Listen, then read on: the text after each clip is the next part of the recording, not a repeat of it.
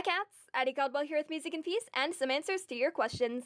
I recently put out a call to you guys about any questions you had for me that you'd like answered, so consider this your first formal Ask Addie episode. User Nanda Gilmore on Instagram wanted to know my thoughts on Pink Floyd. I think they're a really good band. Personally, I don't know a lot of their stuff. I mean, they lean a little bit more towards psychedelic rock, which I haven't really fully gotten into yet. But they were another English rock band that gained popularity in the 1960s, so I guess the 60s were just a really good time to be English. What I do like about Pink Floyd is that they're partially well known for their meaningful lyrics. When it comes to most of their songs, just reading through the lyrics is enough to make you understand why they became so well known. Pink Floyd is also in that special group of bands that people like to consider overrated. I don't think any group is overrated, really. There's nothing wrong with liking something that a lot of other people like too. It just means that you're in good company, and that you've got lots of people to talk about the thing that you like with.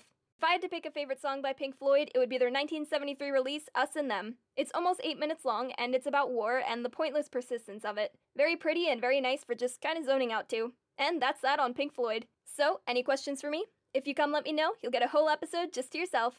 Bye, cats!